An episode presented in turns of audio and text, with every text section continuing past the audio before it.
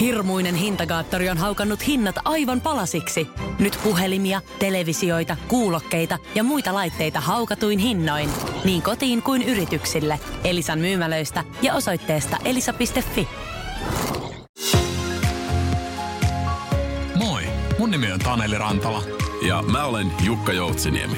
Me ollaan Lifted. Tervetuloa kuuntelemaan Yksi hyvinvointi-podcastia.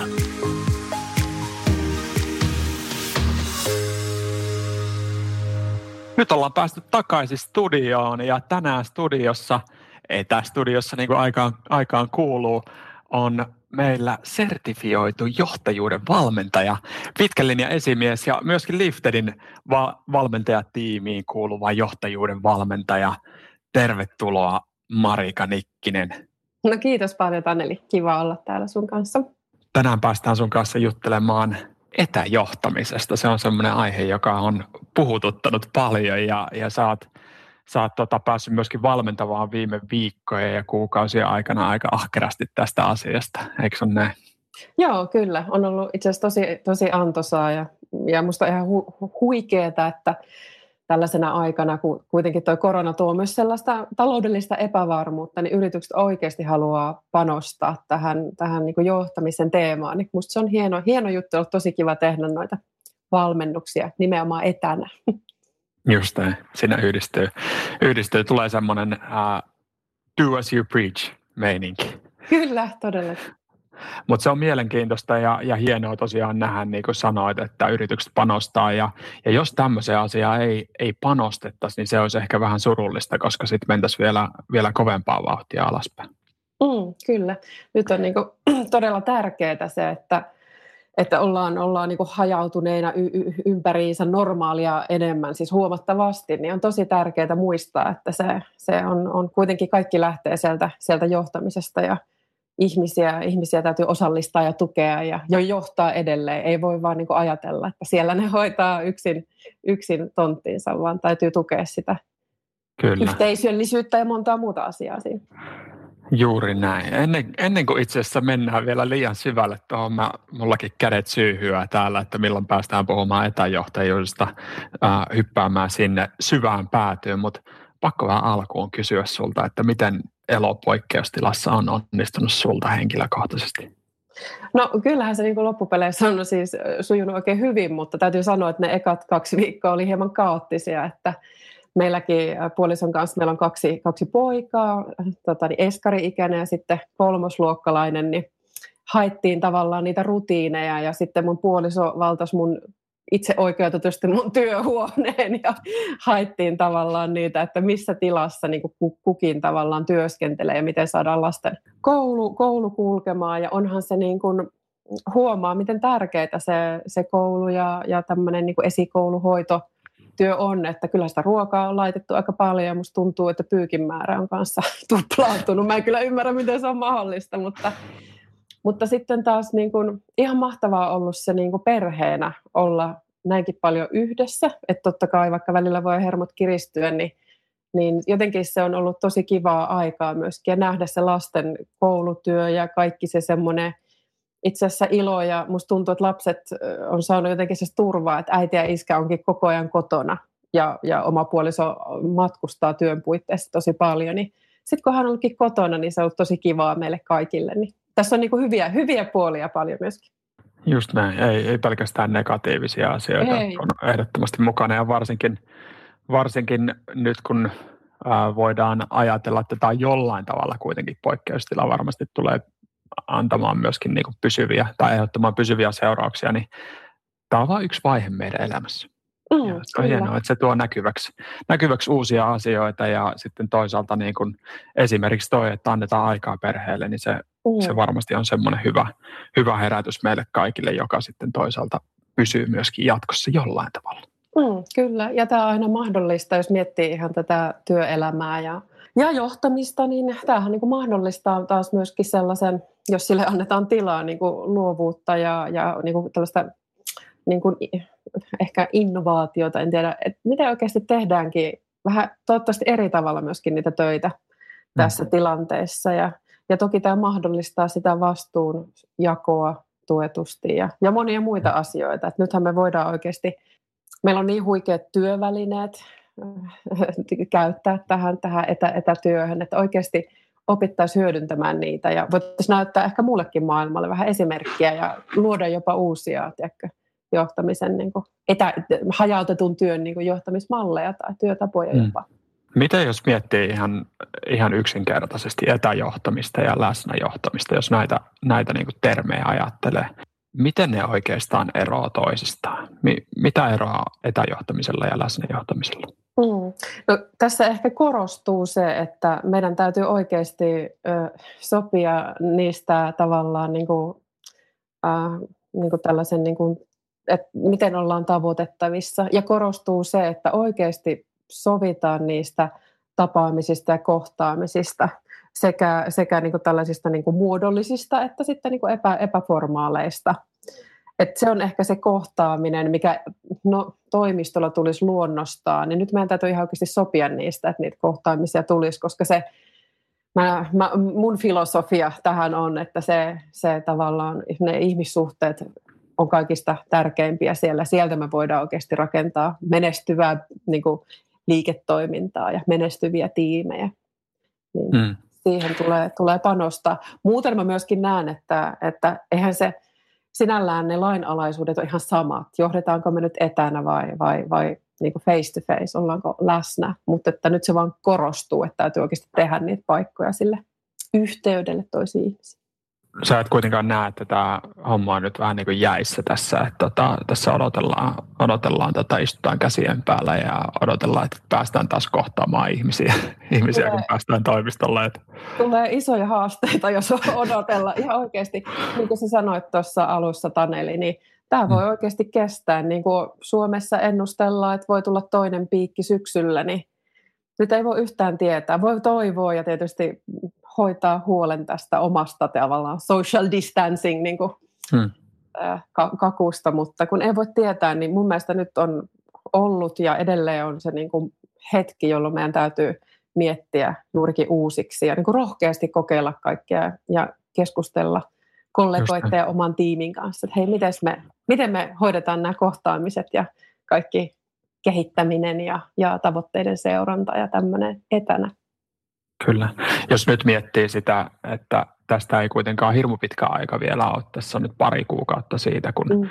korona lähti, lähti liikkeelle niin tota, ja aloitettiin etätyö oikeasti, niin ää, ne kohtaamiset siellä kahden kuukauden päässä, ne saattaa vielä kantaa aika, aika pitkällekin ja ne saattaa tavallaan pitää semmoista henkilökohtaista yhteyttä ja yhteisöllisyyttä yh, niin kuin, ää, yllä, mutta voisi sanoa, tai näin mä ainakin itse uskon, että se jollain tavalla tulee laimenemaan ja siihen ei, ei pysty niinku tavallaan enää tukeutumaan, vaan pitää oikeasti luoda sitä kohtaamisen kulttuuria myöskin tähän etätyöhön ja siihen, että ihmisiä tuodaan yhteen just nyt, koska mm. se vaikutus jollain tavalla niinku peseytyy pois tässä pikkuhiljaa. Kyllä, siis ihminen on, on sisäsyntyisesti sosiaalinen äh, niin kuin eläin, voiko sanoa. Ja siis mm. se, että mitä paremmat niin kuin, äh, tavallaan, mitä avoimemmat, äh, luottamuksellisimmat, äh, että on tavallaan niin kuin se luottamus, avoimuus, kunnioitus siellä työyhteisössä läsnä, mitä vahvemmin se on jo rakennettu aikaisemmin, niin sehän kantaa. Mutta mm. ei se tarkoita sitä, niin kuin vähän viittasitkin, se ei kanna sitä, että me voidaan koko tämä aika tavallaan oikeasti olla – edelleen niin kuin, tavallaan niin kuin jatkamatta sitä sellaista yhteisöllisyyden tukemista. Että kyllä se niin kuin, jos ihmiset ei lähde siihen, puhun, puhun niin kaikista työntekijöistä, että jos me ei oma-aloitteisesti lähetä siihen, että me ollaan kontaktissa toisiimme, niin kyllä sitten juuri esimiehillä ja johtajilla on siinä sillä tavalla työnsarkaa, että mahdollistetaan ja hei, ihan oikeasti luodaan niitä kohtaamispaikkoja. Ja, ja toki siellä on niin HR ja erilaisia tukifunktioita isommissa yrityksissä, että jotenkin luoda ehkä uudenlaisia toimintatapoja tuoda ihmisiä yhteen vapaamuotoisestikin. Se on varmasti tärkeä pointti, että sitä vapaamuotoisuuttakin on. Että, tässä on niin paljon tullut keskustelua siitä, että, että nyt kun puhutaan ää, etätyön tehokkuudesta ja siitä, että mm. se on, se on niin kuin ihmiset pääsee keskittymään paremmin ja ihmiset saa enemmän tuloksia aikaiseksi, mutta sitten nähdään myöskin se kääntöpuoli sillä, että ei se voi olla pelkästään sitä, että sulta odotetaan enemmän ja enemmän tehokkuutta ja enemmän ja enemmän asiakeskeisyyttä. Mm. Että se on aika lyhyt polku loppujen lopuksi, miettii sitä ihan tuloksellisuudenkin kannalta. Kyllä, kyllä. Ja siis tämähän nyt on tällainen teema ehkä jo niin kuin aikaisemmin, ennenkin tätä tilannetta, että jos me pelkästään siellä liiketoiminnassa pyritään tehokkuuteen ja tulokseen, eikä tavallaan se hyvinvointi ja ehkä laatu, kehittäminen ei tavallaan niin kuin ole siellä vaakakupissa niin tärkeää, niin se on aika lyhytnäköistä, koska se ihmisten hyvinvointi ja tämmöinen niin kuin, tavallaan yhteisöllisyyden niin kuin, tunne, ne on tosi tärkeitä meidän niin kuin jokaisen tällaiselle niin kuin, ihan siis motivaatiolle ja mm. tietysti sille, että mä kuulun tähän joukkoon ja mä innostun ja haluan niin kuin tehdä näitä asioita, koska sanotaan nyt vaikka kuinka puhutaan, että ollaan ekstrovertteja ja introvertteja, niin varmasti 99 prosenttia ihmisistä kuitenkin haluaa kuulua johonkin laumaan ja teetkö, yhdessä mm. tehdä niitä, niitä asioita. Ja sen takia me yleensä niissä työpaikoissakin viihdytään. Yleensä aina kun joku lähtee kohti uusia haasteita. Se on aina paras työporukka. Että mm. ne on ne ihmiset, jotka oikeasti tekee kuitenkin se hyvän, hyvän meiningin siellä ja innostaa Just siihen työhön. Hyvä, että toit tuon niin motivaation myöskin tuolta esille, esille ja semmoisen innostuksen, että, mm. että loppujen lopuksi sillä, että me ollaan siellä työpaikalla, niin sillä ei ole tietotyössä mitään väliä mun, mun näkemyksen mukaan. Että se, se niin kuin, että sä oot innostuneena ja sulla, sä pääset keskittyneesti tekemään työtä ja, ja niin kuin sulla on se drive tehdä sitä työtä, niin mm. niin silloin niitä tuloksia syntyy tietotyössä. Et, et, tota, ää, mä oon muutaman kerran viitannutkin jo tähän tutkimukseen aikaisemmin tässä podcastissa, mm. mutta Britanniassa tehtiin tutkimus, äh, jossa todettiin, että tietotyöntekijä tekee 2 tuntia 53 minuuttia tuottavaa työtä päivässä, mm. kahdeksan mm. tunnin työpäivässä. Ja se on aika hyvin kertoo siitä, että me ei voida ensinnäkään odottaa itseltämme, että me tehdään sitä kahdeksan tuntia tuottavaa työtä, mm. mutta sitten toisaalta se, että no miten me pystyttäisiin nousemaan siitä vaikka kolmeen ja puoleen tuntiin siihen vaikuttaa hyvin paljon se sisäinen drive, motivaatio, innostuneisuus, työn imu, keskittyminen. Kyllä. Kyllä, ja hyvinvointi ja, ja moni, mm. moni muu, muu just. Tota, niin, ja toi on niin kuin mielenkiintoista, nythän näillä, tota, niin, oliko se Google, jo, nyt en ole ihan varma, ehkä sä muistat, niin kellä on just näitä kokeiluja, että siirrytään ihan oikeasti tähän tällaiseen neljätuntiseen työpäivään, miten se vaikuttaa mm. tehokkuuteen. Sehän ei ollut vaikuttanut siihen millään tavalla, Joo. mikä on aika, aika, aika huikeeta. Ja tuossa ehkä se, että, että me ihmiset ei olla robotteja, meillä ei ole tekoälyä täällä meidän pää niin aivoihin liitettynä, että mm. me ei mm. niin kuin pystytä siihen. Ja se kaikki luovuus ja virtaus, nyt on niin paljon tutkittu ihmisten aivoja, ihan faktisesti tiedetään, että me tarvitaan sellaista niin kuin työpäivänkin aikana niitä taukoja, niin kuin downtime, ja ihan oikeasti, mm. että kävely vaikka tuossa lähimetsässä puoli tuntia. Joku asiakas sanoi yhdessä valmennuksesta tosi hyvin, että hän oli ihan jumissa jonkun työhaasteen kanssa juurikin tällä tietotyöläinen esimies. Ja sitten hän lähti imuroimaan, imuroimaan kotia. Ja sitten itse asiassa se lukko avautui. Niin tämä vaan niin kertoo tästä, että ehkä ihmisen niin kuin, no, aivojen toiminnastahan se lähtee. Että me ei se ei ole millään mahdollista. Ja sitten ehkä meillä on tosi hyvin perinteisiä tapoja raportoida tunteja, niin sinne pitäisi kyllä nyt tehdä, ja, tai millä tavalla voisi tukea tätä meidän niin kuin olemista ja, ja sitä, että joka, joka vi, niin kuin minuuttia, 15 minuuttia ei tarvitse raportoida esim. laskutettavaan työhön tai tällaiseen, että meillä on erilaisia käytäntöjä, jotka ei välttämättä tue, tue niitä hyviä johtamisen käytäntöjä, joista varmaan niin kuin suurimmassa osassa organisaatio kuitenkin puhutaan, että mm. paljon, paljon, paljon kehitettävää sinällään ja nyt on hyvä, hyvä hetki siihen. On ja toi työaika sinänsä niin ei kerro oikeastaan millään tavalla tuloksista, että se, se on ehkä harhaanjohtavaa, että joku tekee kuudessa tunnissa samat hommat, mitä joku tekee 40 tunnissa. Et, et siinä mielessä niin kun sitä, sitä tosiaankin pitäisi ravistella ja muuttaa. Ja mä luulen, että tämä etätyöjakso, etätyökokeilu tai mm. uusi normaali, mitä tästä nyt tuleekaan, niin tämä varmasti myöskin herättelee ja ravistelee meitä pikkasen siihen, että aletaan muuttamaan sitäkin näkökulmaa. Kyllä, ihan varmasti. Olen Mites to, Miten jos mennään tuohon äh, niin etäjohtamiseen vielä ja siihen, siihen, miten se nyt eroaa tuosta läsnäjohtamisesta. Luuletko että tämä etäjohtaminen ja etätyö on nyt itse asiassa tehnyt vaan enemmän niitä jo olemassa olevia haasteita näkyväksi? No kyllä, joo, siis ehdottomasti.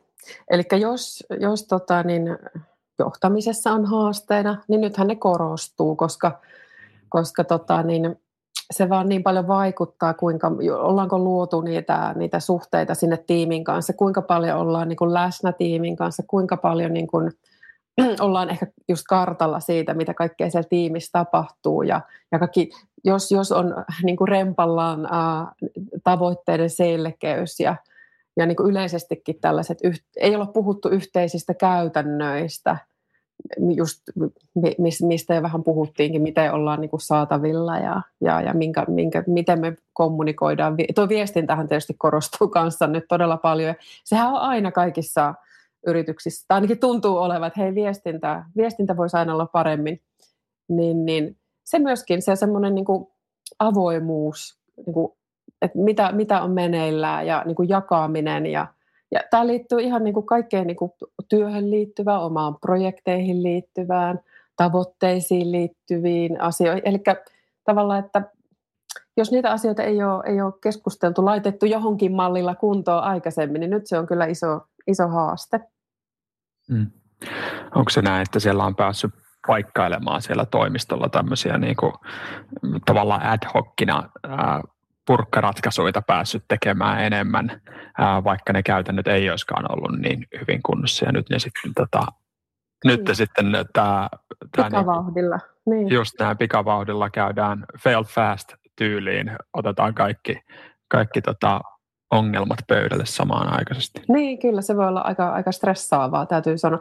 Stressaavaa itse asiassa kaikille osa, osapuolille, tiimiläisille, jos asiat on epäselviä, tai kaikille organisaation työntekijöille, sitten myöskin esimiehillä kova paine siellä siihen, että nyt pitäisi nämä kaikki asiat saada yhtä aikaa kuntoon, koska sehän ei ole mahdollista yhtä äkkiä saada. Totta kai noita niin kuin pikafiksejä saa varmaan niin kuin ihan onnistuneestikin niin kuin sinne, sinne paikalle ja miettiä just, että hei, mitkä on nyt ne viestintäkanavat, missä me niin kuin kommunikoidaan vähän niin kuin viralliset asiat ja tavoitteet, projektit, vapaamuotoiset.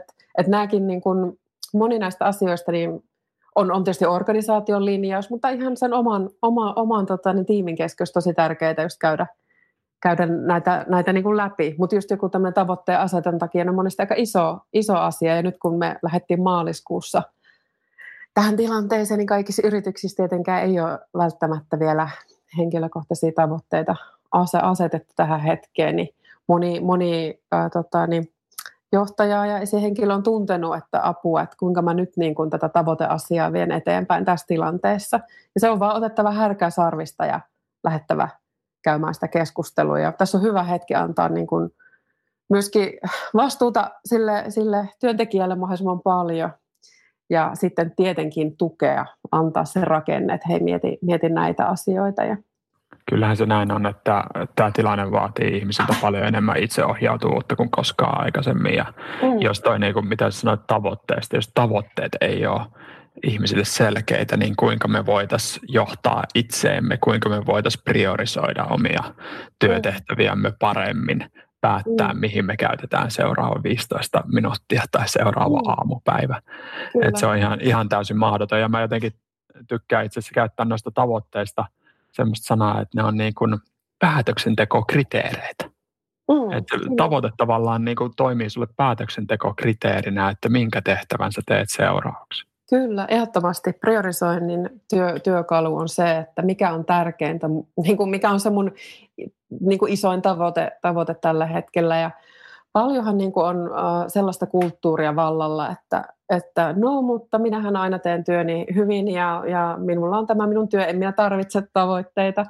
Mutta täytyy vain sanoa, että kun tämä, me ollaan niin, maailma on sellaisessa aika kiivaassa niin kuin muutostahdissa koko ajan ja ja semmoinen just toi, mun mielestä tosi, tosi hyvä pointti tänne, eli toi priorisointi ja siitä, että mihin, mihin mun kannattaa sitä mun tehokkainta työaikaa käyttää, niin sehän on toki just niihin omiin isoimpiin tavoitteisiin, koska helposti ihan itsekin huomaan näin yrittäjänä, niin välillä sitten lähtee puuhastelemaan jotakin ihan, ihan tota, niin sellaista niin kuin, asiaa, mikä ei ole tärkeä, ja siihen yhtäkkiä meneekin puoli päivää, ja sitten mä huomaankin, että oho, oho, nyt tämä mun prioriteetti onkin jäänyt jotka te- tekemättä tai suunnittelematta, mikä mulla oli.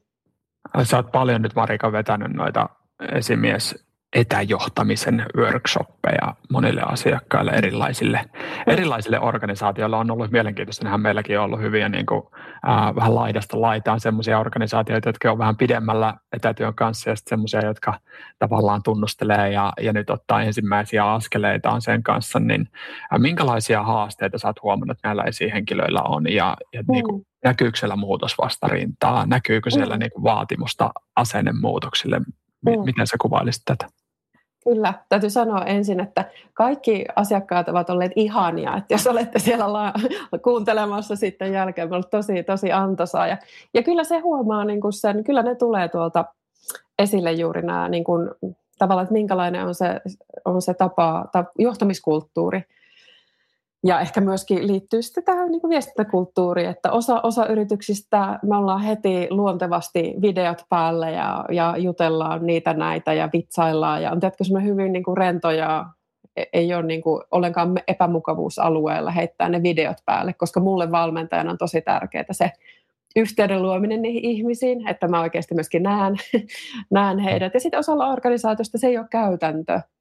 Ja, ja siinä taas ehkä että se tulee se niin kuin ero, että, että aikaisemmin kun ollaan nähty siellä toimistolla ja nyt ei nähäkään, niin olisi oikeasti todella tärkeää, että me nähdään toisemme siellä videolla ja, ja koska siinä luodaan kuitenkin, me nähdään se kehon kieli, me nähdään sen ihmisen tunnetiloja, to, toki niitä voi myöskin kuulla, me nähdään, onko se läsnä siinä vai tekeekö se ruokaa, tekeekö se muita töitä, tiedätkö, mitä mm. tahansa, että tavallaan se yhteys kyllä syntyy sillä näköyhteydellä. Ja tässä on kyllä isoja, isoja eroja eri organisaatioiden kesken ja myöskin sitä niin kuin vastarintaa siellä myöskin niin kuin esihenkilöportaassa siihen, että ei pysty käyttämään videota, koska huone on epäsiisti, vaikkapa ihan oikeasti.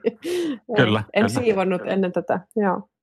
Mitä sitten, jos miettii etätyön siirtymistä, niin onko siellä, näkyykö siellä paljon sitä, että tämä on tämä on mielestäni paljon huonompi ää, tekemisen tapa, että et, et ei, ei tämä kuulu tähän meidän organisaatioon ollenkaan, että meidän pitäisi kaikki olla toimistolla. Näkyykö semmoista asennetta? Ky- kyllä näkyy ja siellä on ehkä semmoinen tota, niin, äh, uskomus, mikä ei ole totta.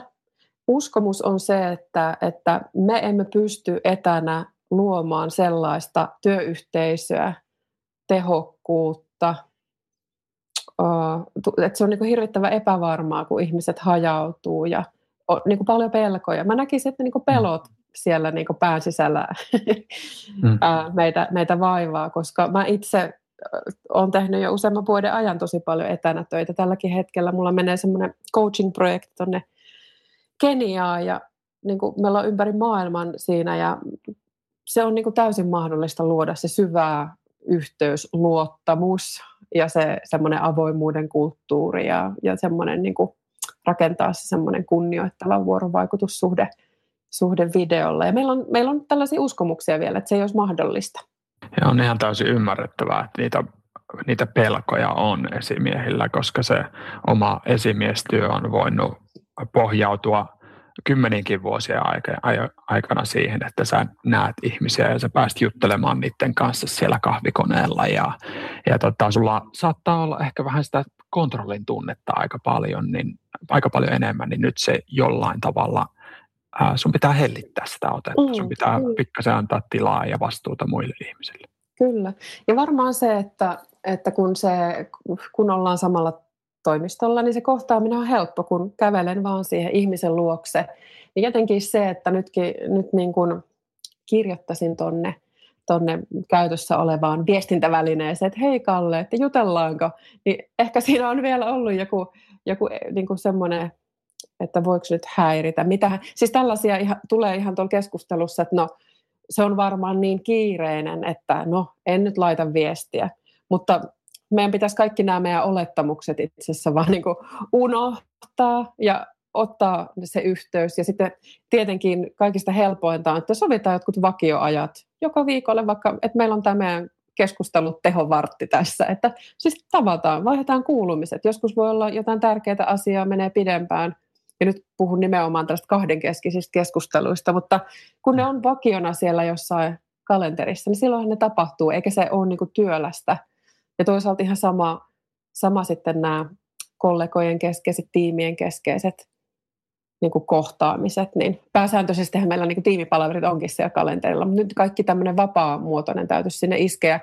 Sitten ihmiset miettivät, että no oi, mutta mun kalenteri on täynnä kuukausi, kuukausi eteenpäin ja silti siellä aikaisemmin on ollut niitä vapaamuotoisia kohtaamisia, niin nyt oikeasti niin kuin myöskin tämän palaverointikulttuuri, niin toivottavasti pikkusen mietittäisiin sitä, että voidaanko me tehokkaammin ottaa etänne palaverit, ja ne olisi aina sen maksimissaan 45 minuuttia tai, tai 32 minuuttia, että kokeiltaisiin oikeasti, jotta me saataisiin niitä taukoja ihan jokaiselle ja sitten niitä vapaamuotoisia kohtaamisia mahtumaan. Se on, se on ihmisille tavattoman raskasta, jos joutuu hyppäämään koko päivän palaverista toiseen sillä tavalla, että ne on se tunti viisi minuuttia jokainen palaveri tunnislotissa ja, ja tota, hirveällä kiireellä ehkä myöhässä seuraavaan palaveriin ja, ja nimenomaan edes tuo, että se olisi 45 minuuttia tai 50 minuuttia, että siinä kerkesi vähän hengähtää.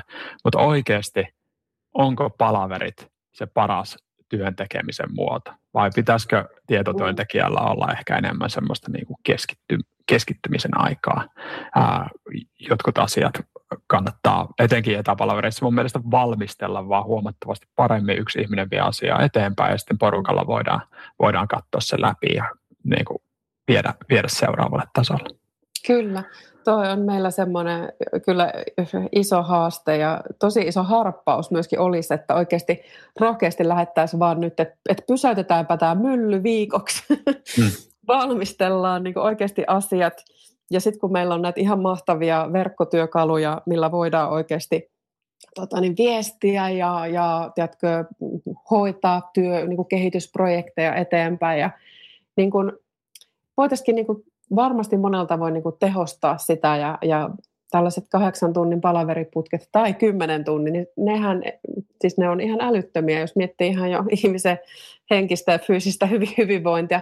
Saati sitten, mä en niin kuin ihmettele myöskään sitä, että johtajat ja esihenkilöt on siellä aika kahden kiven välissä, kun on, on niin kiire, että ei ole aikaa niille ihmisille. Ja, ja niin kuin jo aluksi sanoin, niin tässä etäjohtamistilanteessa kuitenkin ne ihmiset tarvii toisiaan ja myöskin sitä, sitä omaa, omaa tota, niin pomoa, mm. niin, niin voi olla vaikea löytää nyt osalle ihmisistä sitä aikaa sitten keskustella oman tiimin kanssa. Ja, ja, ja tästä pitäisi ehkä keskustella, että mikä se meidän johtamistapa ja kulttuuri on, että onko ne mm. ihmiset oman onnensa nojassa vai halutaanko me oikeasti johtaa niitä olla läsnä heille, olla, olla siinä palvelu tavallaan kulttuurissa, mikä se esimiehen johtajan tehtävä nykypäivänä on. Eli käytännössä siis voisi sanoa, että sitä, niin kun, jos miettii tälleen niin konkreettisesti palavereiden kautta ja tapaamisten, aikataulutteen tapa, tapaamisten kautta, niin meidän pitäisi jollain tavalla muuttaa sitä suhdetta, että meillä olisi vähemmän niitä semmoisia tiukkoja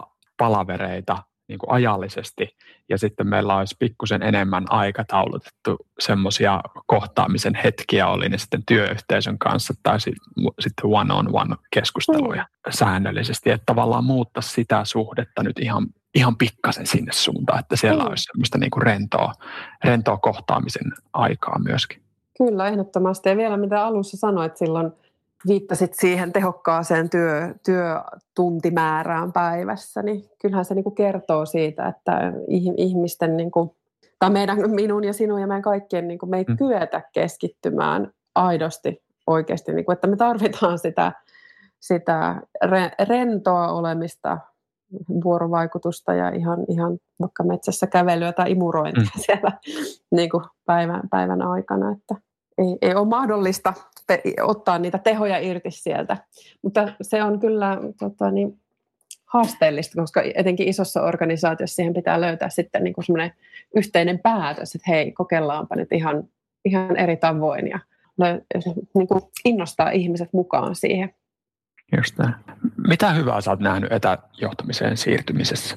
No onhan tässä niin kuin jo tietysti oma henkilökohtainen tilanne, mutta tässähän niin kuin on ehkä jo viime vuosina paljon niin kuin mediassa ja, ja on tutkittu tätä työelämän ja niin kuin muun elämän niin kuin integroitumista, niin tässähän se niin kuin hyvin konkreettisesti nyt tapahtuu ja, ja, ja ihmiset haluaa nykyajan, nykyaikana paljon enemmän sitä, että, että he voi nauttia myöskin siitä vapaa-ajasta ja haluaa, että se vapaa-aika ja työ on tasapainossa. Mun mielestä se edelleen tällä hetkellä on korostunut, kun itse asiassa mekin äh, Litterillä ollaan viitattu tähän niin kuin Ylen ja tota, taloustutkimuksen tekemään tutkimukseen, että siellä oliko se puoli miljoonaa työikäistä haluaisi tehdä etätöitä jatkossakin hmm. tavallaan aika itse, niin kuin itse päättää siitä, koska kyllähän tämä mahdollistaa, ei ole sitä työmatka, liikennettä, aikaa ei välttämättä mene tuntia tai puolta, puolta tuntia niin kuin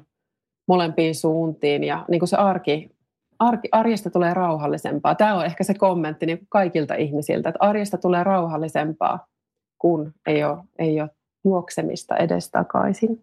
Se, se on aika mielenkiintoista. Itse asiassa mä törmäsin tuossa ihan äskettäin vanhaan tutkimukseen, 2019 vuonna tehtyyn mm. tutkimukseen, mm. ja, ja siellä tota, kolme, yksi kolmannes vastaajista sanoi, että he haluaisivat tehdä enemmän etätöitä. Ja tämä oli mm. ennen, ennen korona-aikaa, ennen kuin he olivat varsinaisesti päässeet hirveästi tekemään. Et se oli mun mielestä yllättävänkin suuri joukko oli, oli vastannut ja nyt, nythän me saatiin tämä tönäsy, tönäsy että niin kuin kaiken kaikkiaan mä näen myöskin tässä tosi paljon hyviä, hyviä puolia etätyön siirtymisessä. Miten toi niin kuin etäjohtamiseen siirtymisessä? Onko siinä jotain eri, erityisiä hyviä puolia? Oh, siis, no mun mielestä niin kun, uh, minun mielestäni on, mutta näkisin, tai jotenkin se mututuntuma ehkä on, että siellä koetaan vähän sitä semmoista tuskaa siitä etäjohtamisen si- siirtymisestä. Ja, ja koska on tätä niin epävarmuutta ja, ja just, että onko mulla aikaa, aikaa olla riittävästi yhteydessä tiimiläisiin, miten ne oikeasti voi, koska mä en näe niitä. Mutta mä mm. näen siellä niin paljon, paljon, paljon mahdollisuuksia, koska nyt jos niin kuuntelee sitä, että mitä työntekijät haluaa, ja, ja moni, moni varmasti näistä e-, esihenkilöistä ja myöskin, niin se arjen rytmi rauhoittuu ja se taas vaikuttaa meidän hyvinvointiin ja, ja tota, niin saa oikeasti meidät havainnoimaan, että jaha, pysähtymään, että okei, mikä mulle on oikeasti tärkeää. Ja tämä niin kuin mahdollistaa taas sen, että me oikeasti mennään, tehdään niin kuin se työmme niin kuin isommalla motivaatiolla ja innostuksella. Ja nyt niin kuin näistä asioista olisi hyvä keskustella siellä. Et mun mielestä tässä niin kuin johtamisella on myös hyvä momentumia esi, esihenkilöillä niin kuin kanssa tavallaan aloittaa ehkä vähän uuden tyyppisiä keskusteluja myöskin sellaisen mm. niin kuin oman, oman tiimin kanssa, että miten he oikeasti siellä kotona menee. Tämä on niin kuin ovi tavallaan siihen ihmisen niin kuin rakentaa sitä henkilökohtaista suhdetta myöskin, jos sitä ei ole aikaisemmin rakennettu.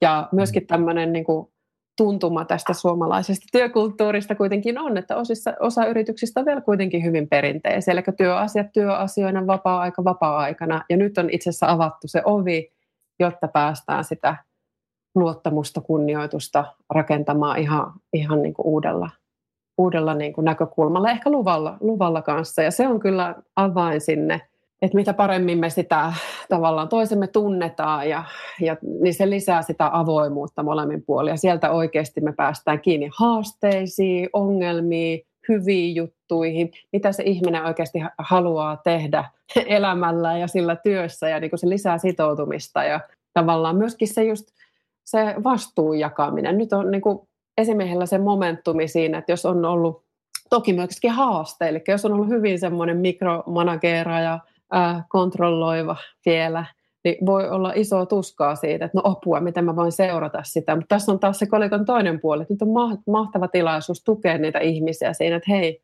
miet, hoidassa tämä ja otetaan sitten viikon päästä, tai mä oon, mä oon sun saatavilla, jos sä tarvit apua ja katsotaan sitten perjantaina, että missä mennään. Et, että se vastuun jakaminen nyt myöskin, että esimiesten tulisi muistaa se, että he ei ole yksin vastuussa, vaan mm. yh, meidän pitäisi, pitäisi niin kuin se ajattelu olla, että me yhdessä ollaan niin kuin tässä veneessä. Mm. Tässä on paljon hyviä asioita kyllä. Ja toi on hienoa, hienoa että niin kuin monelle ihmiselle, monelle johtajalle, esihenkilölle tämä on hieno kasvun paikka.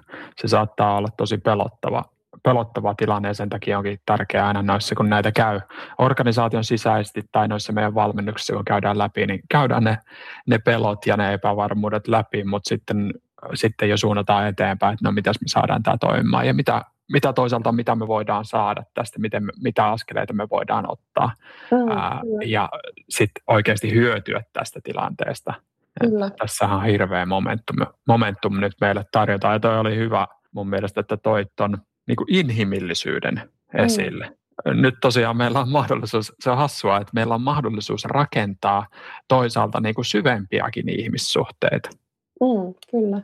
Koska me rikotaan se niin kuin työ, työminä ja, ja vapaa-ajan minä. Ja se, mä uskon, että se on jollain tavalla niin kuin vaatimus siihen, että sy, su, suhteet voivat syventyä mm, tietyltä tasolta eteenpäin. Kyllä. Mikä on niin kuin ollut mahtavaa noissa valmen, valmennuksellisimmissa webinaareissa, niin myöskin se, että se semmoinen vertaistuki ja semmoinen keskustelu mm. siellä niin kuin esihenkilöiden kesken on todella tärkeää, että hei, mulla on tämmöinen haaste ja mitä sulla ja sitä keskustelua täytyisi, täytyisi tukea myöskin siellä ja myöskin ehkä itse ottaa, että hei, voidaanko, voidaanko ottaa joku viikoittainen perjantai-kahvi, kahvikuppi keskustelu ja voidaan niin jakaa niitä omia tuntemuksia ja myöskin, että no hei, miten sulla menee sun tiimin kanssa, koska se on tosi tärkeää se vertaistuki siellä. Ihan, toki ihan kaikille, työntekijä, esihenkilöille, johtajille, miten siellä nyt mennäänkään, mutta se on ollut mm. semmoinen, olen huomannut vaan, että tota, niin sitä, kun aikaa on tietty määrä käytettävissä, niin sitten aina karsitaan, karsitaan niistä keskusteluyhteyksistä valitettavasti. Ja esihenkilölle tämä on nyt kiireistä aikaa monessa mm. organisaatiossa ja, ja tutkimusten mukaan esihenkilöillä on, tai esihenkilöt kokevat saavansa vähemmän vertaistukea kuin muut ihmiset ja se on mm. niin kuin ymmärrettävää totta kai ihan niin kuin numeroidenkin valossa, mutta luulisin, että tämmöisessä tilanteessa se helposti vielä kärjistyykin, että mm. se niin kuin häviää aika olemattomiin se vertaistuki esi, esimiehillä, ellei siihen oikeasti proaktiivisesti ota askeleita ja, ja mm. ota sitä, että hei, otetaanpas meidän porukka kasaan ja jutellaan vähän näistä, koska mm. monesti, monessa noissa, niin kuin sanoit, noissa valmennuksissa itsekin on huomannut, että siellä on niin kuin esimiehet juttelee ensimmäistä kertaa toistensa kanssa mm. näistä, näistä tota, tilanteista, että se on mielenkiintoista. Joo, ihan sama huomio ja tuleekin itse asiassa tunne siitä, että, että vitsi, että tämä työ on tosi tärkeää, mikä on itselle taas semmoinen oma niin kuin motivaation lähde, että kun saa, saa niitä keskusteluja käydä niiden asiakkaiden kanssa ja niin kuin tavallaan luoda sen hetken heidän keskustelulleen, niin se kyllä niin kuin itselle toista työn merkityksellisyyttä. Mitäs jos mennään, me ollaan, me ollaan rakennettu tässä nyt tota, tämmöistä hampurilaismallia ja me ollaan käyty nyt ensimmäinen sämpylä puolikas läpi. Mennään siihen pihviin, se voi olla, mm. olla tota kasvispihvi tai lihapihvi ihan niin kuin uhuh. kuuntelijan tota, preferenssin mukaan, mutta mitä esihenkilön tulisi ottaa erityisesti huomioon johtamisessaan? nyt, mm. kun sitä tehdään etänä ja, ja hajautetusti? Kyllä, no kyllä se niin kuin on se, varmaan ollaan kaikki näin tässä niin kuin puhuttukin, mutta että, että keskustella viikoittain niiden sun, sun ihmisten kanssa plus kollegojen kanssa, että sitä, sitä tavalla vuorovaikutusta niin kuin oikeasti tässä tilanteessa tarvitaan. Ja jos, jos ei olla oman tiimin kanssa vuorovaikutuksessa, niin ei voi myöskään tietää, että miten siellä menee. Että kyllähän tässä niin kuin se hyvinvointi myöskin korostuu ja sitten toki ne, ne tavoite tavallaan asiat ja, ja myöskin niin kuin sitoutuminen siihen omaan työhön. Että halutaan, niin kuin, kyllä varmasti ihmiset toivoo, että häntä muistetaan ja, ja tavallaan ei ole, ei ole niin kuin unohdettu ja halutaan niin kuin, tavallaan, niin kuin, että luodaan niitä keskustelu, keskusteluyhteyksiä. Tässä on niin kuin ehkä vuorovaikutukseen liittyviä noin tärkeimmät asiat, koska sieltä se, niin kuin se tavallaan ne, ne avoimuus, luottamus ja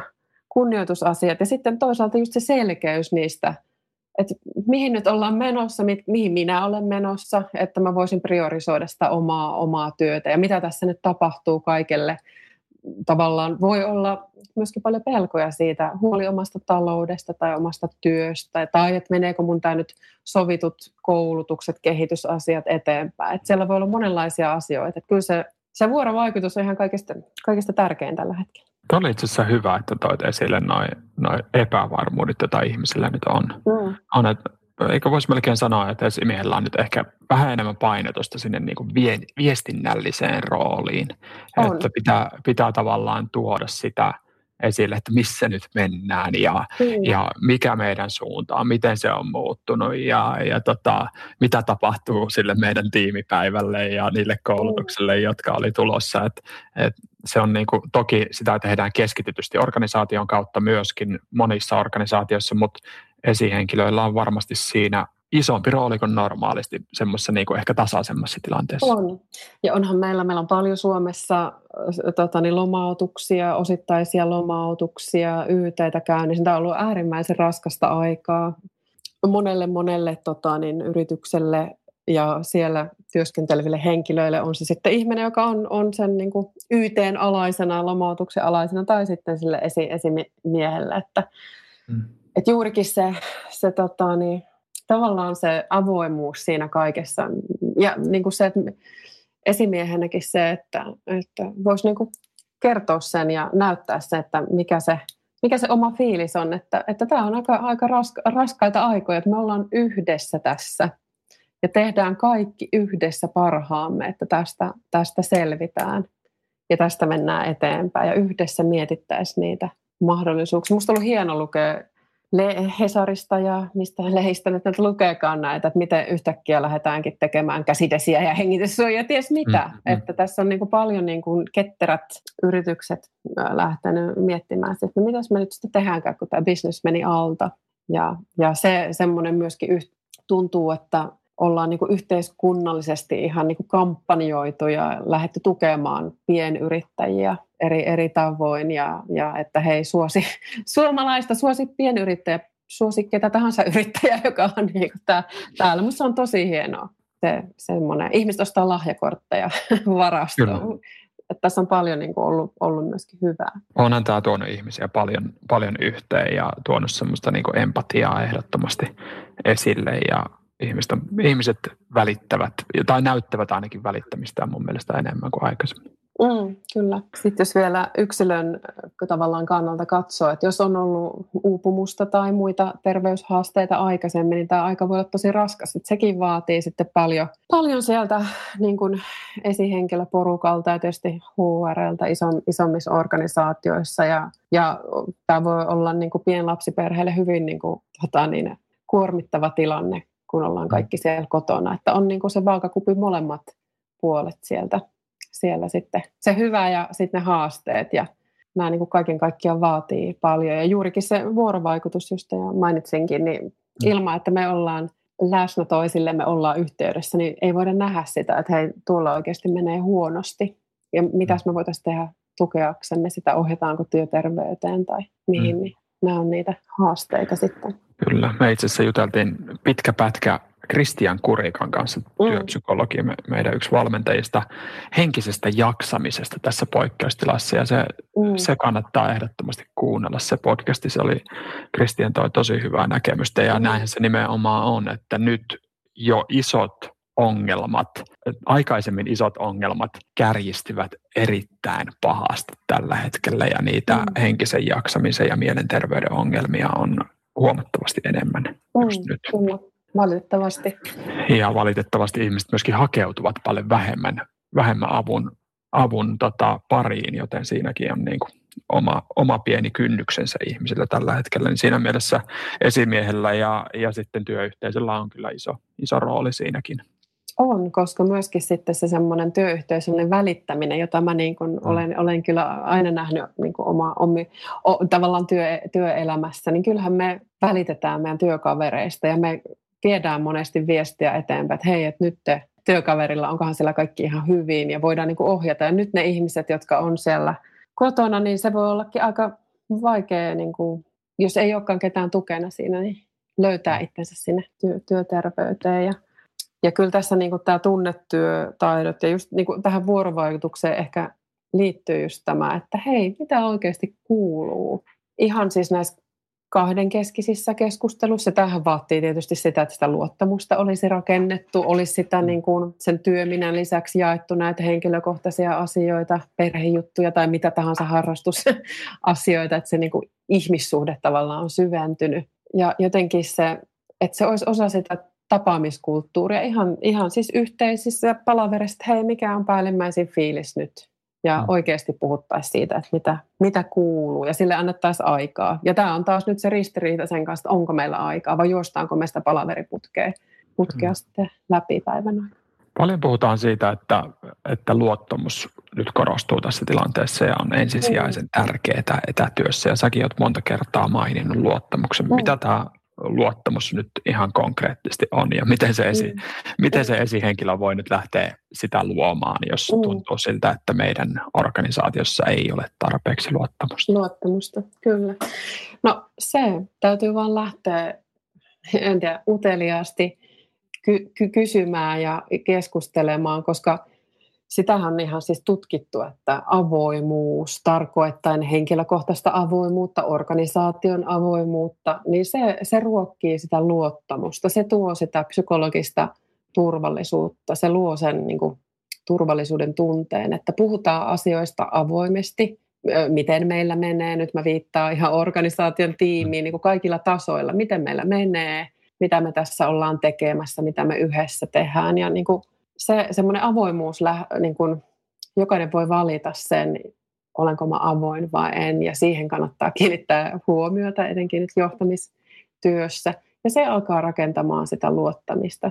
Ja se, että oikeasti kiinnitetään huomiota niihin ihmisiin, siihen tiimiin, että mä tunnen, että hei, minulla on merkitystä tässä, koska se on niin tärkeä se semmoinen yhteisöllisyyden tunne meillä. meillä. Jos ihmisiä ei osallisteta vaikka tiimipalavereissa. Tai esimies vaan uh, puhuu ja kertoo, että näin ne asiat on selvä nähdä ensi viikolla, niin ei siellä rakenneta silloin sitä yhteisöllisyyden tunnetta eikä, eikä se luottamus rakennu, rakennu, vaan siellä voisi ihan käytännössä, mitä, mitä voi tehdä eri tavalla, on, että otetaan aina kiekka ensin, että hei, miten menee ja ja ihan ohjataan siihen kertomaan, että miten vaikka siellä kotonakin menee tai mikä on päällimmäisen tunne nyt ja annetaan lupa sille, että, että saa, saa ottaa pannuun ja saa ihan rehellisesti sanoa, että jos menee huonosti ja saa oikeasti juhlistaa, jos joku asia on ja juhlistettaisiin oikeasti, sanottaisiin, että ihan tämä tämä projekti meni ihan loistavasti. Kiitos, kiitos Kalle. Sä teet tässä mm. upean työn, kun vedit, vedit tämän niin kuin kaiken maaliin, tämän kaiken keskellä. Ja Jopa näinä hankalina aikoina saa juhlia. Jopa nimenomaan ja pitäisikin juhlia, koska kyllähän media ainakin mun mielestä niin hyvin, hyvin tota niin, uhkakuvia maalaava. Ja enkä mm. nyt sitä halua kritisoida, ettei, ettei tässä niin kuin pitäisi tavallaan olla huolissaan. Mm. Mutta mun mielestä nyt niin kuin kaikki viesti on tosi sellaista huolestuttavaa, niin pitäisi tuoda myöskin niitä hyviä asioita esille sitten siellä keskinäisessä vuorovaikutuksessa. Mutta tämä vaatii sitä uskallusta. Hei, miksi me äh, ihan näissä meidän kohtaamisissa, niin hei, miksi musta tuntuu, että me, tiedätkö, että kaikki tekee omia töitään sähköposteihin vasta, meillä on läsnä ollenkaan, että me puhuttaisiin näistä. Miksi musta tuntuu, että ketä, meillä on motivoituneita, tiedätkö? Mm. Me ei puhuta näistä tunneasioista ja se tekee semmoisen esteen siihen luottamuksen rakentamiselle. Ja vaikka se olisi kuinka pelottavaa, niin niistä tunteista tota, ja tunneilmapiiristä puhuminen on tosi tärkeää. Että se on se norsu, mikä sinne kokouspöydän keskelle yleensä rakentuu, jos niistä ei puhuta niistä, niistä tunteista, hyvistä ja niin kuin haastavammista. Se on mielenkiintoista, kun miettii miettii etenkin nuoria esimiehiä ja, ja yleisestihän kun esimiehillä ollaan tehty vähän tutkimuksia ja kysy, niin kuin tutkittu sitä, että kuinka kyvykkäitä he ovat esimiestyöhön, esihenkilötyöhön, niin, niin nehän va, vähän vaihtelee, mutta pahimmat tutkimukset jopa sanoo, että 85 prosenttia esihenkilöistä kokee olevansa tota, kykenemättömiä mm. esihenkilötehtäviin tai heillä on riittämättömät taidot esihenkilötyöhön. Ja se korostuu mun mielestä etenkin nuorilla esimiehillä. Mm. Ja sie, siellä monesti näkyy nimenomaan sellainen, että fake it till you make it, mm. että Kyllä. nyt niin kuin pakko näyttää, että mä osaan ja ei näytetä heikkouksia, näytetään kovaa pintaa ja ei ainakaan semmoista niin kuin haavoittuvaisuutta tai semmoista mm. niin kuin epätäydellisyyttä. Mm. Ja tämä on mielenkiintoinen asia. Sitä ajatellaan, että se luo luottamusta, mutta sehän ei, ei luo luottamusta juurikaan, vaan sillä on negatiivinen mm. vaikutus. Itse asiassa se, että tuosta haavoittuva, haavoittuvaisuutta esille, niin luo mm. paljon enemmän luottamusta. Kyllä. Ja tässä onkin juuri tämä mielenkiintoinen niin kuin, äh, ilmiö ehkä, että koska tunneälykkyys, luontainen tunneälykkyys äh, tekee paremman esimiehen, voin mm. laittaa pääni pölkylle tästä, koska, koska on niin paljon nähnyt ja olen itse ollut mm. tota, niin esi, esinainen alle kolmekymppisenä ja johtoryhmän jäsen ja, ja täytyy sanoa, että nyt kun on 40, niin kyllä totta kai mä tein virheitä siinä johtamistyössä, mutta se, että, että mä oon niin tämmöinen ihmisihminen, niin, mm. niin mä myöskin pärjäsin siinä hyvin ja silti tein virheitä, että nyt kun ollaan paljon puhuttu ihan siis tässäkin näistä, että hei mitä pitäisi tehdä, niin kukaanhan ei ole täydellinen. Meidän täytyy niin kuin, vaan niin kuin, tämä niin kuin, koko elämä on oppimista. Ja se, että nytkään niin kuin keneltään johtajalta ja esihenkilöltä, työntekijältä ei voi vaatia täydellisyyttä, vaan me ollaan just sitä inhimillisyys siinä, että epäonnistutaan ja puhutaan näistä ja, ja mennään sillä eteenpäin. Ja, ja sitten toi niin kuin nuoret johtajat ja esihenkilöt, niin tämähän kertoo mun mielestä meidän tästä niin kuin johtamiskoulutuksesta ja valmennuksesta. Se on, se voisiko sanoa, että sitten jollain tavalla heikkotasoista, koska me ei mm. valmistella niitä meidän tär, niin kuin tosi tärkeitä ihmisiä, jotka pitää sitä ihmi, tai heidän tulisi pitää sitä ihmisten sisäistä, sisäisen motivaation liekkiä korkeana. Ja silloin, jos me tullaan niin kuin, halutaan tiedätkö, suorittaa ja pitää sellaista täydellisen ö, esihenkilön niin kuin naamaria päällä, niin sehän luo hyvin keinotekoisen, tai tekee sitä suhteesta keinotekoisen, ja, ja ei siitä tule sitten sellaista, mitä oikeasti niin kuin tässä tilanteessa esim, esim vaaditaan. Ja, ja sitten mä sanoisin, että joht, hyvä johtaminen ei ole ikäkysymys, vaikkakin se elämänkokemus ja kaikki tuo sitä sellaista pääsääntöisesti ehkä tunneälykkyyttä, jotka on kokemusta eri tilanteista, mutta että mun mielestä meidän pitäisi niin kuin, muuttaa meidän niin kuin, tätä esimiestyön ja johtamistyön niin kuin valmentamista ja oikeasti tuoda vahvasti se semmoinen, niin kuin sanoitkin, haavoittuvaisuus, tu, niin kuin, mitä se oikeasti se tunneälykkyys siinä esimiestyössä tarkoittaa? Ja se, että et us, uskaltaako, tiedätkö, että siellä testissä pitäisi olla se, että uskallatko luopua oma, omasta fasaadista tai naamarista, olla autenttisesti oma itsesi, niin yes, jos uskallat, niin siinä on sulla iso, iso, iso askel tavallaan siinä mm. johtamistyössä. Että uskallat myöntää sen niin kuin oman epätäydellisyyden ja olla oma itsesi. Meidän mm. ei tarvitse olla yhdestä muotista, Just koska näin. me ei olla. Se on fakta.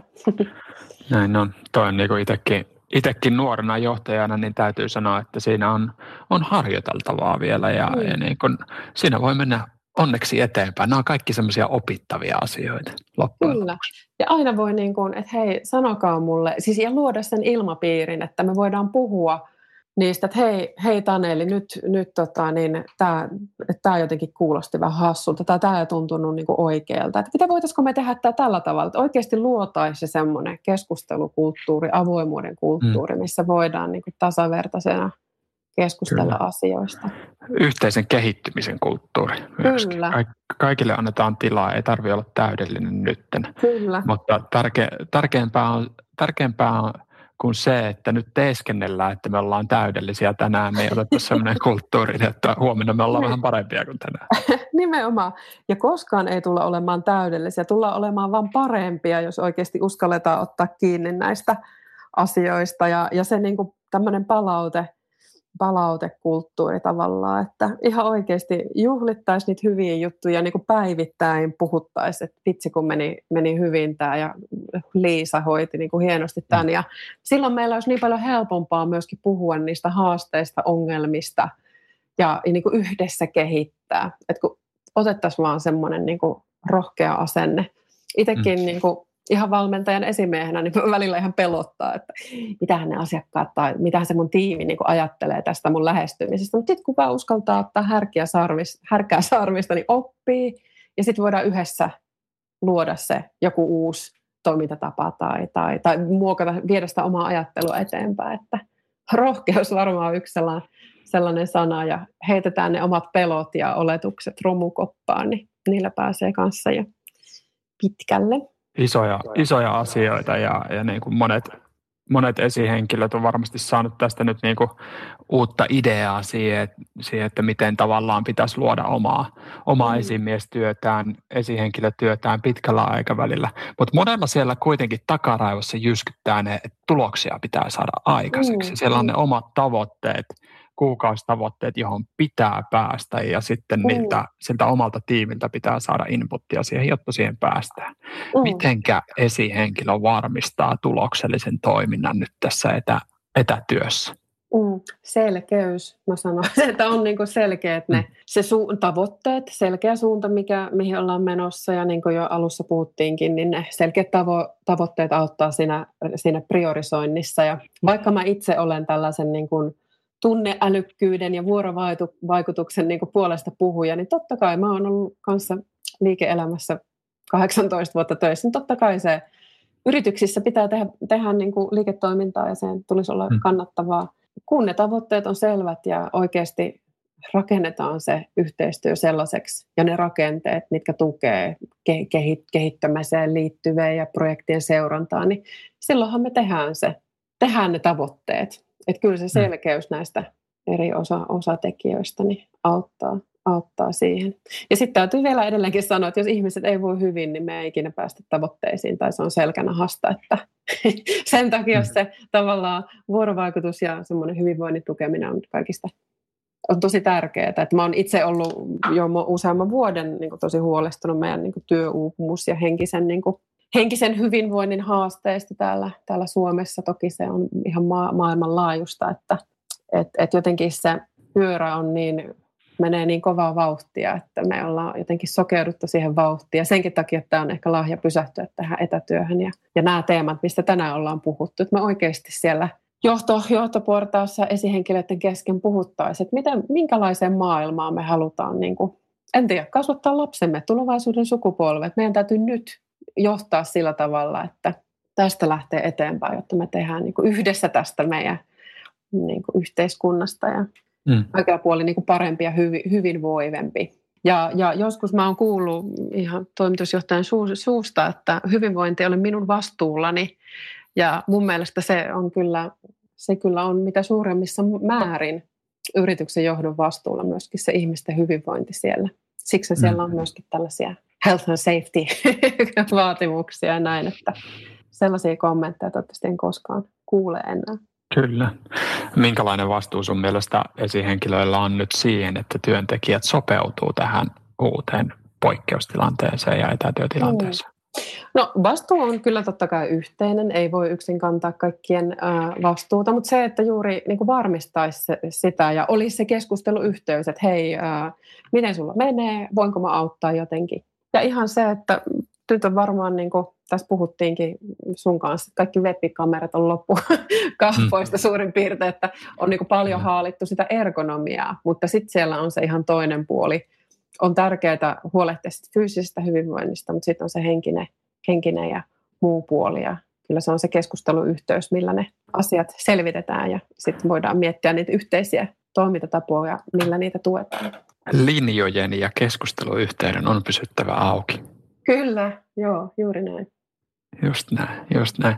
Miten, miten onko sulla jotain hyviä vippaskonsteja ja taktiikoita siihen, että miten esihenkilö voisi pysyä paremmin tiimi, tiimiläistensä pulssilla? No kyllä se on ne säännölliset kohtaamiset siellä, siellä tota, niin, videolla tai puhelimen päässä viikoittain mielellään. Mm. Ja nyt mä tiedän, että moni varmaan kylmä hiki valuu, kun mä oon tästä puhunut, mutta, niin, mutta sehän voi olla lyhyt hetki. Kyllä.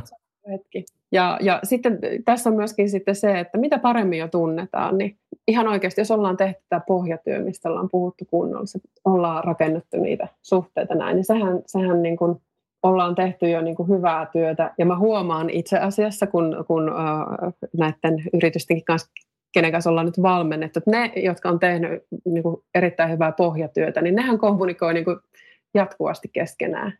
Että niillä mm. oikeasti niin kuin, se ei vähennä sitä kommunikaatiota tai sen tarvetta, vaan musta tuntuu, että ne on itse asiassa enemmän kommunikaatiossa, koska, koska ne on jo luonut sen pohjan ja ne huomaa, että ei vitsi, tähän on siistiä, kun tunnetaan kollegoiden kanssa näin hyvin. Niin se on mm. jännä, miten kuule se, että pitäisi piirtää tästä joku graafi, että, ja, että mikä, ja mikä olisi se mielenkiintoinen tutkimuksen aihe, että missä on se tavallaan se piste, että, että hei nyt tunnetaan riittävän hyvin, että voidaan niin kuin vielä enemmän alkaa niin kuin viestimään ja myöskin niin kuin epäformaalisti. Tämä on niin iso, iso aihe, että tätä, mm. tätä voisi käsitellä niin kuin monesta kulmasta ja, ja tätä tutkia, tutkia monesta kulmasta ehdottomasti. Ja ehdottomasti niin kuin, tässä on paljon haasteita tähän aiheeseen liittyen, mutta paljon voitettavaa myöskin. Ja mun mielestä sitä, mm. sitä nyt pitää tuoda kyllä esille, esille enemmän, että meillä on tämä tilanne tuo äärimmäisiä haasteita nyt niin kuin mm. liiketaloudellisesti ja, ja henkisesti ja, ja fyysisestikin, mutta toisaalta meidän on pakko hommata siihen vaakakuppiin pikkasen jotain täytettä, jotta tämä pysyy mielekkäänä ja jotta me saadaan tästä nyt, nyt jotain oppia irti. Mm, kyllä, ehdottomasti. Ei olla nyt tällaisessa fight or flight muodissa. Toivottavasti vaan voitaisiin mm. sitä, me, tai niin kuin pyritään pois siitä, että, että helpostihan se iskee niin kuin päälle, että, että se tavallaan meidän aivot menee siihen niin kuin pakenemistilaan, mutta voidaan itse tietoisesti pysäyttää se ja lähteäkin rakentamaan niitä, että nähdään myöskin se, mitä hyvää tässä on. Ja sitä täytyy meidän kaikkien, kaikkien harjoittaa. Otetaan hei tähän loppuun vielä tämmöinen lyhyt tiivistys. Hmm. Mitkä kolme vinkkiä antaisit esihenkilölle nyt etäjohtamiseen? no, hyvinvointi on ykkönen, huolehdi omasta. Hyvinvoinnista se näkyy ja, ja tarkoitan just tätä omaa työpäivän rytmitystä, elämän rytmitystä ja sitten toisaalta tämä, just juurikin tämä vuorovaikutus toisena, että rakennan niitä ihmissuhteita, on se, on se kollegat ja se oma, oma tiimi, koska se kantaa todella pitkälle. Ja sitten ehkä kolmantena siellä se tavallaan sel, selkeys ja avoimuus siinä viestinnässä ja tavoitteissa, niin ne ohjaa jo sitten pitkälle. Erittäin mm. hyvät. Noilla pääsee kyllä tota eteenpäin kehittämään omaa etäesihenkilötaitojaan ja johtamisen mm. taitojaan. Mm, kyllä. Pahoittelut siitä itse asiassa tässä, että tässä on tota, käytetty näitä termejä vähän sekaisin nyt esi, esimiestä ja esihenkilöä, mutta mä oon ottanut jotenkin tälle keväälle semmoisen tavoitteen itse asiassa, että nyt esimies vaihtuu esihenkilöön. No niin, se on hyvä ja mä itse huomaan, että mä käytän niitä ihan sekaisin pahoittelun myöskin. Joo, kyllä. Se, se on ehkä semmoinen hyvä trendi meille kaikille. Mm, kaikille. Otetaan hei loppuun vielä sulle Marika tämmöisiä muutamia mm. henkilökohtaisia kysymyksiä, niin me, no. me rakennetaan luottamusta myöskin niin kuin mm. toistemme ja sitten kuulijoille välillä myöskin. No. Kiva, niin. kiva kuulla, kuulla vähän su, susta henkilökohtaisia juttuja myöskin, niin mikä sinun tapasi mahdollistaa sinun jokapäiväisen hyvinvoinnin? No kyllä se on äh, läheisyys mun näiden rakkaiden kanssa, eli ne lapset ja puoliso. Ja sitten myöskin mä asun Tuusulassa täällä Keravan kupeessa ja meillä on tuossa aivan ihana metsä lähellä. Minä joka päivä käyn siellä, ellei sada lunta tai pieniä ukkoja taivaalta. Ja se on todella ihana. Linnut laulaa, on aurinko paistanut pääsääntöisesti koko ajan. Ja, ja sitten toisaalta joka päivä mä joko, joko joogaan tai meditoin. Ja se voi olla joskus viisi minuuttia ja joskus se on tunnin, että ei kannata ottaa paineita siitä. Mutta mulle se semmoinen ihan niin kuin kahden minuutin hengitysharjoitus ihan jo ennen tätä meidän tota, podcastia, niin se, se rauhoittaa kehon ja näin. Että, ja se niin kuin, ehkä näissä on se niin kuin oma aika, että mä otan sitä omaa aikaa ja menen ulos täältä talosta ja, ja henkäisen, annan itselleni aikaa niin kuin päivittäin, koska ollaan oltu hyvin tiiviisti perheen kanssa tässä. Kuulostaa hyvälle. Se vähän pikkasen avastikin jo, jo tota, omaa aikaisempaa työuraa ja nuorempaa sinäsi, mm. ää, niin tota, minkälaisen neuvo antaisit kymmenen vuotta nuoremmalle itsellesi? No joo, kyllä just näitä, mitä puhuttiinkin, että ei, ei pidä pelätä niin kuin virheitä tai epäonnistumista, koska, koska se on vaan sitä niin kuin oppimista ja, ja, ja on niin kuin turhaa yrittää olla täydellinen, koska se on käytännössä mahdotonta. Ja sitten toisaalta just tämä niin kuin tun, niin kuin luottaminen siihen omaan intuitioon ja niin kuin tunteisiin ja myöskin niiden esille nostaminen, tavallaan se oman niin kuin sisäisen äänen kuunteleminen, koska se on niin tärkeää myöskin omalle hyvinvoinnille. Että jos keho sanoo, että nyt nukuttaa, niin miten mä ratkaisen tämän ongelman, että otanko mä päiväunet vai menen vaan illalla aikaisemmin nukkumaan. Että kyllä se on niin kuin se oman, oman kehon ja mielen ja niin kuin tunteiden kuunteleminen ja ilmaiseminen niin kuin puhuttiin, työyhteistyössä tosi tärkeää nimetä niitä asioita, mitä siellä tunneilmapiirissä on. Mahtavaa. Missä sinua voi seurata sosiaalisessa mediassa, Marika? No, mä oon tietysti LinkedInissä, Marika Nikkinen nimellä, ja sitten Facebookissa ja Instassa kanssa Marika Nikkinen Coaching. Sieltä, sieltä voi, voi seurata. Tervetuloa. Ja näitä asioita kyllä niin kuin näihin teemoihin liittyen, mitä nyt puhuttiinkin, niin niistä siellä yleensä keskustelen. Joo. Kyllä. Ja erittäin, erittäin asiantuntevasti ja aktiivisesti täytyy sanoa, että, että kannattaa kyllä Marika mm. käydä siellä ottamassa seurantaa ja ottakaa minut myöskin sitä kyllä, Taneli Rantala siellä. Joo, kyllä, ehdottomasti. Kiitos paljon kauniista sanoista. Yksi, yksi asia, mitä itse asiassa nostan, niin me ollaan koottu semmoinen onnistu etätyössä sivu ää, lifter.fi kautta onnistu viiva etätyössä. Ja siellä on koottu etätyöhön ohjeistuksia. Siellä on itse asiassa Marikankin yksi kirjoitus nimenomaan etätyön johtamiseen liittyen. Kannattaa käydä katsomassa se. Sieltä saa parhaita vinkkejä tähän tilanteeseen selviytymiseen ja, ja kukoistamiseen siihen, että pystyy nostamaan sitä etätyön tekemistä vähän seuraavalle tasolle. Mm, kyllä. Ei muuta kuin suotuisia tota, niin johtamisen tota, tuulia, voiko sanoa kaikille, ja ei kun vaan niin kuin, rohkeasti eteenpäin. Just näin, tässä on iso mahdollisuus. Kiitos hei mm. Marika sulle, kiitos kaikille kuulijoille. Pistäkää viestiä linkkarissa hashtag yksi hyvinvointi. Kirjoittakaa arvosteluita, antakaa palautetta, ollaan avoimia, rakennetaan luottamusta toistemme välillä ja tota, nautitaan, juhlitaan myöskin tästä, tästä tilanteesta aina kun mahdollista. Kiitos. Kiitos.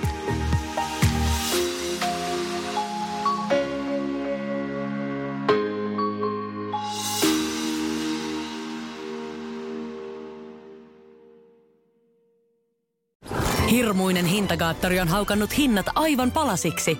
Nyt puhelimia, televisioita, kuulokkeita ja muita laitteita haukatuin hinnoin. Niin kotiin kuin yrityksille. Elisan myymälöistä ja osoitteesta elisa.fi.